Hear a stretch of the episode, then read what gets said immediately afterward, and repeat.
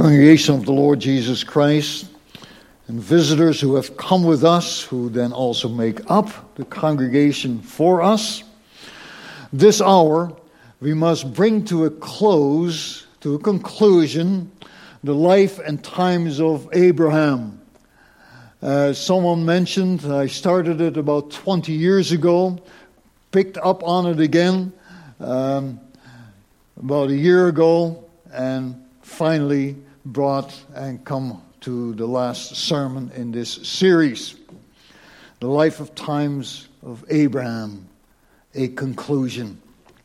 Quite appropriately, I believe, we close this series off with speaking about the last years of Abraham and also his subsequent death as well. Now, we've read from God's holy word several passages. We've read from Hebrews 11 a summary of the life and times of Abraham. This, as is called, this hero of faith. And we must not forget this aspect in this message because indeed, Abram is considered by the word of God to be a hero of faith. In other words, he accomplished certain things that we should also aspire to as well, to become a hero of faith, you see. And of course, that can only be come about through the gift of God in us. So we have also read then from Genesis 25, 1 through 10, where we have described for us Abram's last years and his death.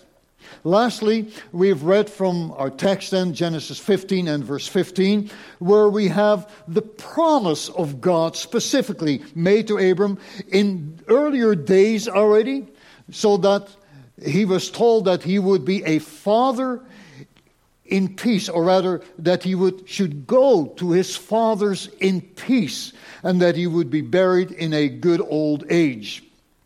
Now, with all this then as background, Uh, we have as theme for the last message in this series the life and times of Abraham concluded. First, then, something about Abram's last years. Secondly, Abram's death and burial. And then lastly, Abram's faith. So, first, then, Abram's last years. Now, congregation, it appears that sometime after Sarah's death, Abraham remarried. Now you must remember that when Sarah died, Abram was already 137 years old. How soon after Sarah's death Abram remarried, that we do not know. Scripture doesn't tell us. But, and this I believe is significant, the woman who Abram married by the name of Keturah never attained to the status that Sarah had. Only Sarah was Abram's full fledged and beloved wife and companion. Sarah, only Sarah. Keturah, and before that Hagar, before her, were never more than concubines to Abram, as you can read of, for instance, in verse 6 of Genesis 25. Now, a concubine is, as my Bible dictionary uh, describes her, a secondary wife acquired by purchase or as a war captive. concubines, they were protected under Mosaic laws, though they were distinguished from wives and were more easily divorced and sent away as well. Besides all of that, the children of concubines never had the same rights of inheritance as the children of a wife in fact, they could even be disinherited as well. Well, then, sometime after the death of Sarah, Keturah became a concubine to Abraham.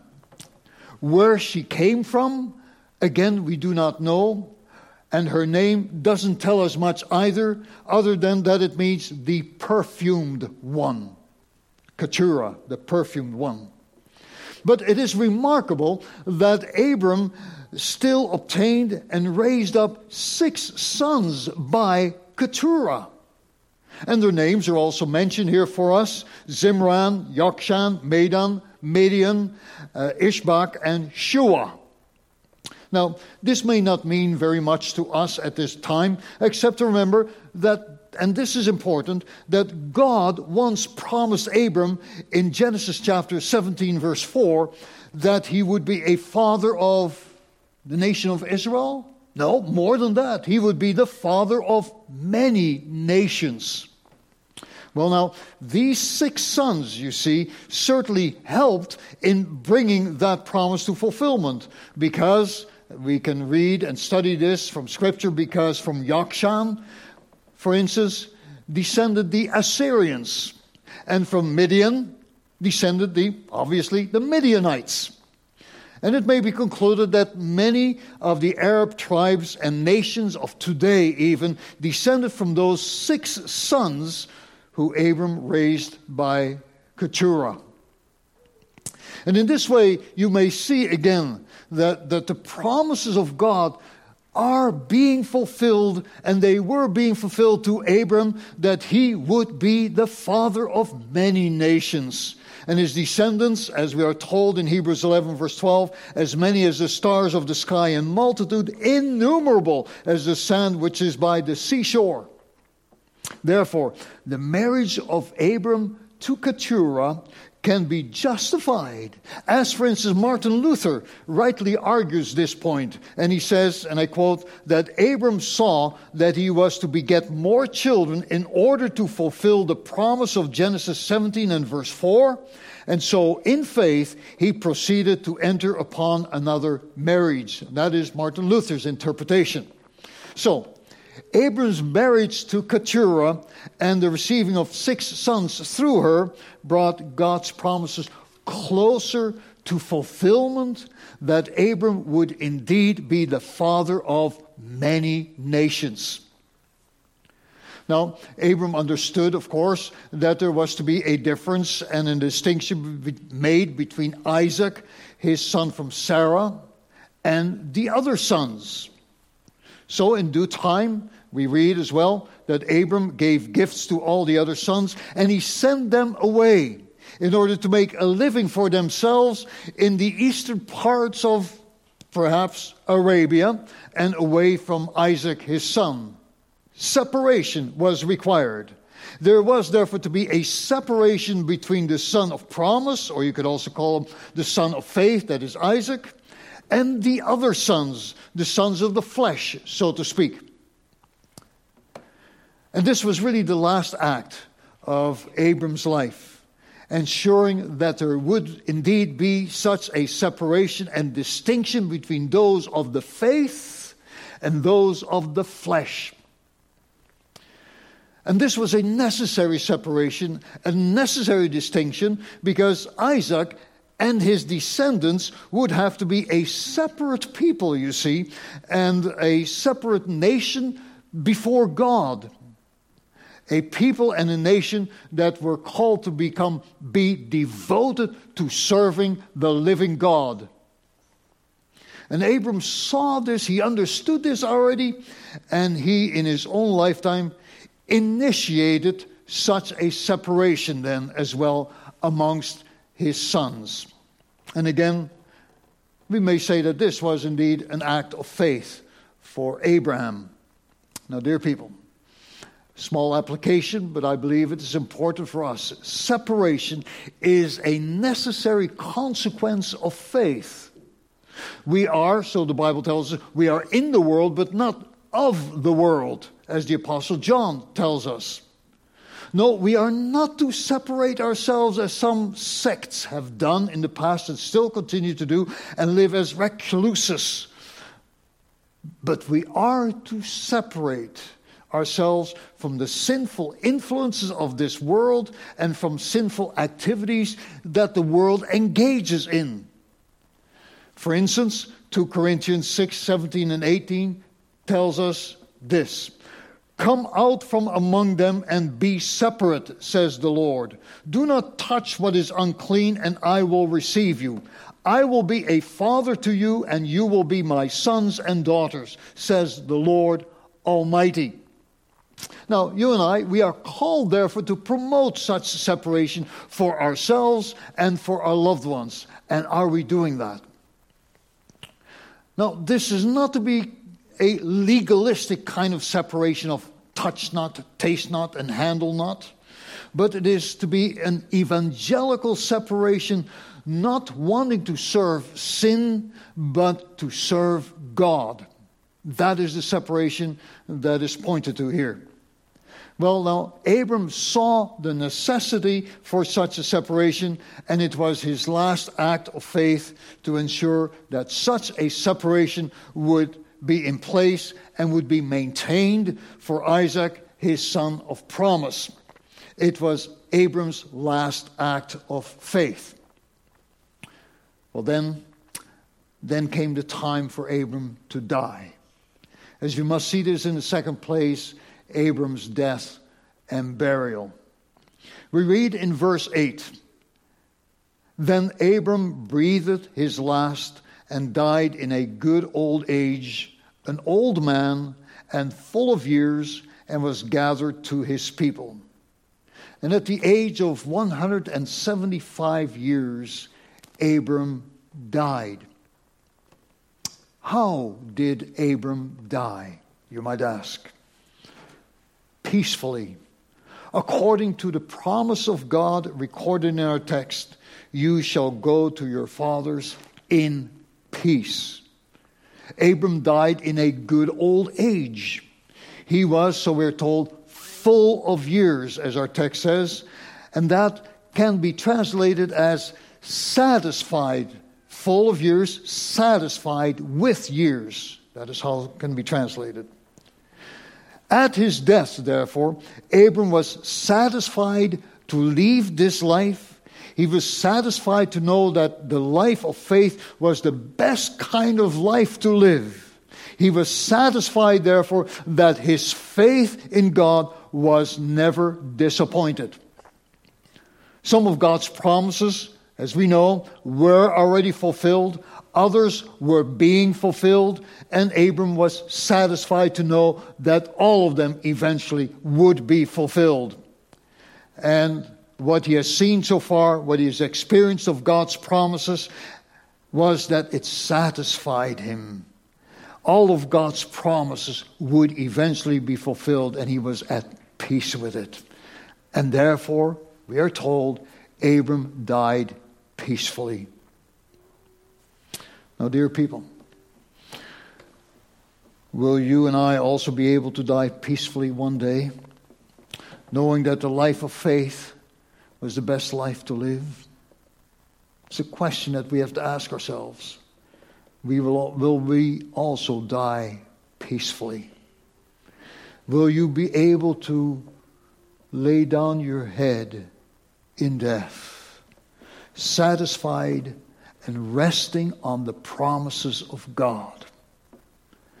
Now, this can happen only if you know in this life to have found peace with God through faith in Jesus Christ. Peace through repentance of sin and faith in Jesus Christ. Dying peacefully, you see, it does not come automatically to any churchgoer or to any covenant child. Because if you expect this, you may one day be sadly mistaken. You must, and I want to underline this twice, you must have a personal relationship with the Lord Jesus Christ, the Savior, and a personal relationship through faith in Him. You must know something about what it means personally to be forgiven of your sins, and that through the sacrifice of Jesus Christ, the sacrifice that He once made on the cross of Golgotha.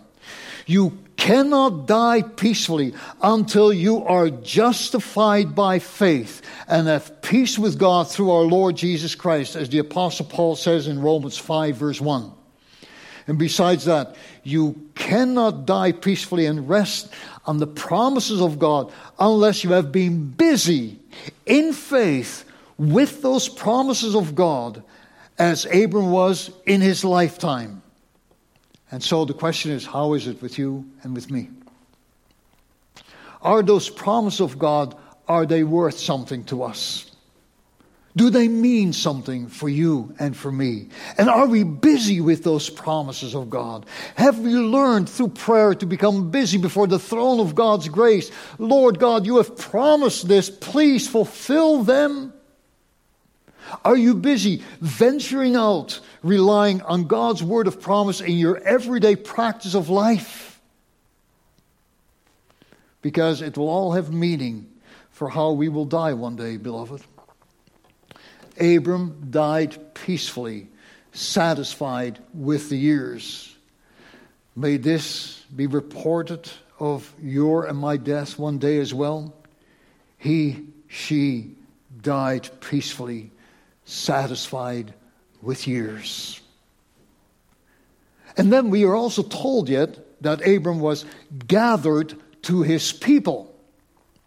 Now, this is also what God had promised to Abram in our text, Genesis 15 and verse 15. You shall go to your fathers in peace. Now, these are a few words with a very deep meaning. No, they do not have reference to Abram's burial, but they have reference to Abram's life after death.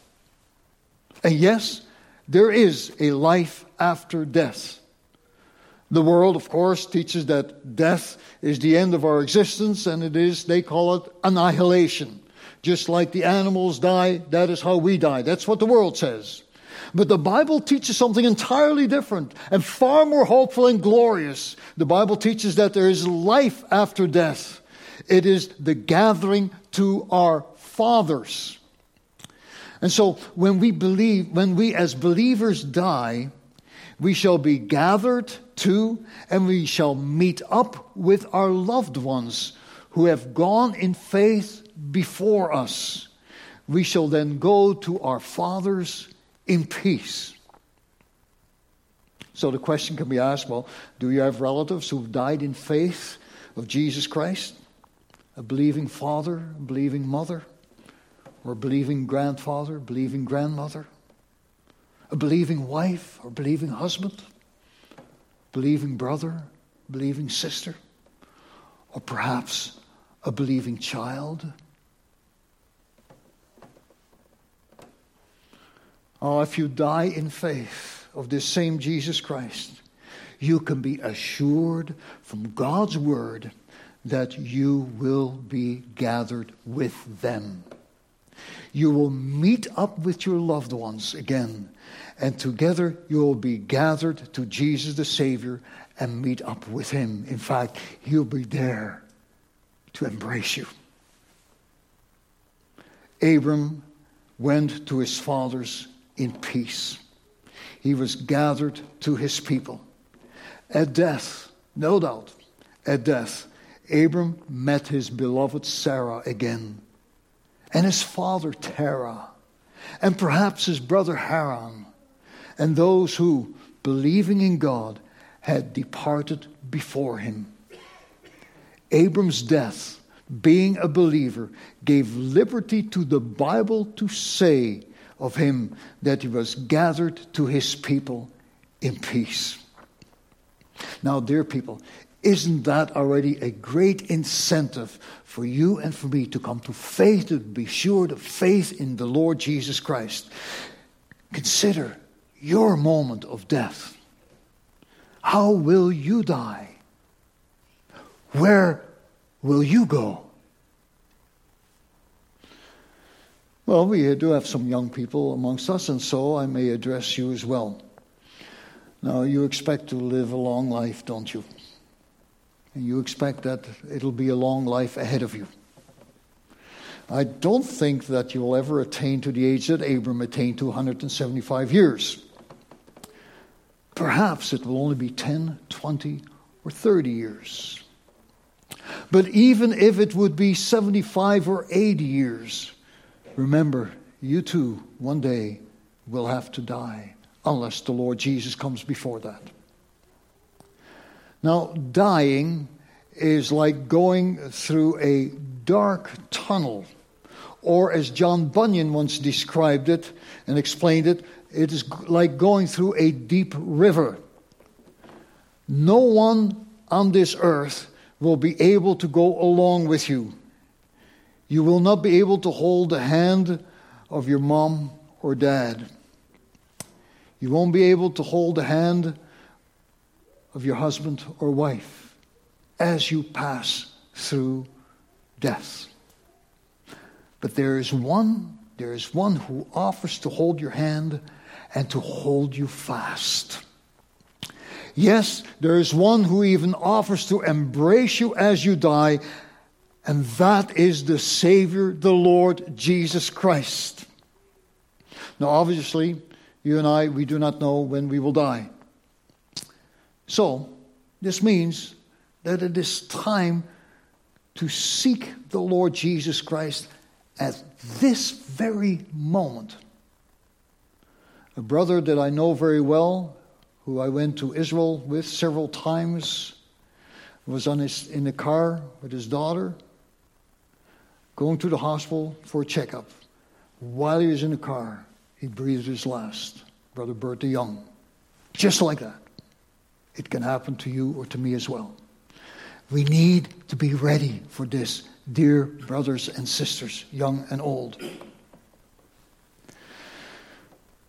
And so, in order to be ready, we need the Lord Jesus Christ.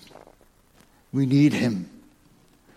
And therefore, it is time, even now, to call on Him that He may come and live in your heart, young people. It is time to pledge your love, it is time to pledge your allegiance to Him. And now, today, is the time that is right and ripe. And again, young people, Jesus the Savior is such a willing and such a loving Savior. He is so ready to be your Savior. And therefore, I urge you, even this hour, that you would turn to Him. He will receive you, you see. And how may you turn to Him, you ask? Well, by confessing your need for Him, by reaching out to Him with a heart willing to entrust your whole self to Him and therefore look to him, as the Bible also teaches us. We are to look to him and be saved. And he will go with you through death, and he will accompany you every step of the way. He will assure you that you then will be gathered to your people and to himself in peace. Abram died peacefully, satisfied with life and with years and he was gathered to his people. And then we have that following touching scene yet described for us in Genesis 25, 9, and 10. And his sons Isaac and Ishmael buried him in the cave of Machpelah, which is before Mamre, in the field of Ephron, the son of Zohar the Hittite, the field which Abram purchased from the sons of Heth. There Abram was buried, and Sarah his wife. Abram's body was put to rest next to the body of his wife, Sarah, and that in the cave of Machpelah, which, as you heard the last time, was the only landed property that Abram had claimed in his lifetime a gravesite. A gravesite. Why? Because Abraham knew that he had no abiding city here, and that he confessed himself to be a stranger and a pilgrim here on this earth, seeking a better country that is a heavenly. Someday, someday, the trumpet will sound across the heavens, and Christ will appear with the clouds. The bodies of Abram and Sarah and all believers shall rise from the dust and shall be gathered to be with him that is, to be with Christ, body and soul, and be with Him, and that for all eternity. Will you be gathered with them, my young friend, my older friend? Will you be there to be gathered to Christ and to enjoy Him and to praise Him forever in eternal bliss? Well, we have come to the conclusion of the life and times of Abraham. we've come to the conclusion of this particular series. But I feel yet the need to say something in the last place about Abraham's faith. Now, dear people, I feel a twitch of sadness that it has come to an end, this series. I must say, I've enjoyed studying up for this series, and I must say that I've begun to love this old patriarch and his wife tremendously. I stand amazed what God has done for this man and this woman. And when I saw them weak and falling into sin, I saw something of myself in them. And I would say, Abraham, I can understand that you were sometimes scared for your life and that you opted for a life, Abram. That's how I would be too. Sarah, I can understand that you became desperate one time and took the matter of getting a child into your own hands. Sarah, I think I would probably do the same thing. I see my sins in your sins. I see my failings in your failings. And, dear people, don't you see them for yourself too? Dear brothers and sisters, those failings in Abram and in Sarah, they can be seen in you and in me as well. But what is more, when I saw Abram wrestling in his faith for the promises of God, I saw something tremendous. When I saw him venturing out with nothing to hold on but to the Word of God and to just go into a country that he had never seen before. When I heard him pleading with God for the salvation of people, my heart, as it were, went out to Abraham. Oh, Abram, I, I, I want to be like you. I want to be a friend of God as well, wrestling to trust God more and more. And when I saw Abram in the exercises of faith and his proving his love for God, even above the love of his son Isaac, it left me with great admiration for this hero of faith, Abraham. I pray that he might work such a work of faith, such faith and such love in me as well. And that He would work such faith in each and every one of you as well, who are here present and who are listening in. Dear people, has the life and times of Abram not stimulated you to jealous pursuit of such similar faith and such similar love? Well, I hope and pray that this particular series has done something for you. It has for me. Yes, I've tried to be informative. I've tried to be explanatory in some of its details.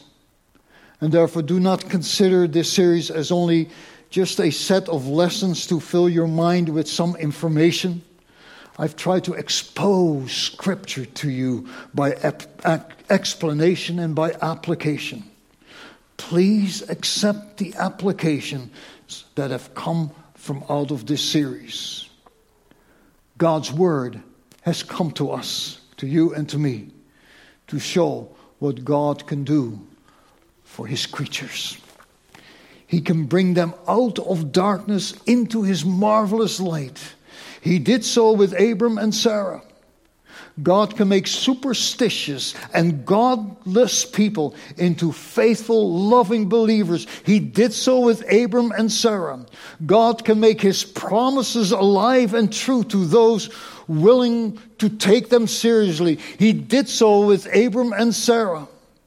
And dear people, if, if God could do this with Abram and with Sarah, he can do it for you and for me. Perhaps you feel yourself in darkness. Perhaps you feel yourself somewhat superstitious yet, and alas, somewhat distant from God. Call out to God to change you. He will give you the light that is necessary. And He will give you then also the sense of what is right and what is wrong so that you may draw to Him for help in your needs. Perhaps you feel that those promises of God have little or no meaning for you at all? Well, why not call on Him to show you what those promises are all about? Now, I can tell you some things from the pulpit here, but how much greater it would be when He, God, begins to show Himself to you by His Word and Holy Spirit. Ask Him for it. Ask Him for it. Don't hesitate to do so. Most certainly, do not, as I mentioned this morning, do not procrastinate to do so. Or worse yet, forget about it, doing it altogether. Well, now, as we bring this series on the life and times of Abram to a conclusion, who but the Lord Jesus Christ should become the great desirable one? He, by his sacrifice on the cross, earned the right to become the author and the finisher of the faith of Abram and Sarah. God the Father arranged that through the sacrifice of his son Jesus Christ, the promises to Abram would all be fulfilled. Jesus Christ, you see, became Abraham's inspiration to wrestle with those promises and gave him the comfort as well to die peacefully in those promises that they would eventually be fulfilled. Jesus Christ went to the cross in order to sacrifice himself that also a man like Abraham and a woman like Sarah could live by faith and die in peace. And therefore, dear people, young people, older people, let the conclusion and the end result of this series be that Jesus Christ become ours so that we too may live by faith and one, die, one day die in peace. Let the conclusion and the end result of this series be not in praise of Abraham as such, that old and saintly patriarch, but in praise of him who saved and who redeemed Abraham, God our Father, through our Lord Jesus Christ, and that on behalf of our triune God, to him be glory now and forevermore. Amen. Let us close.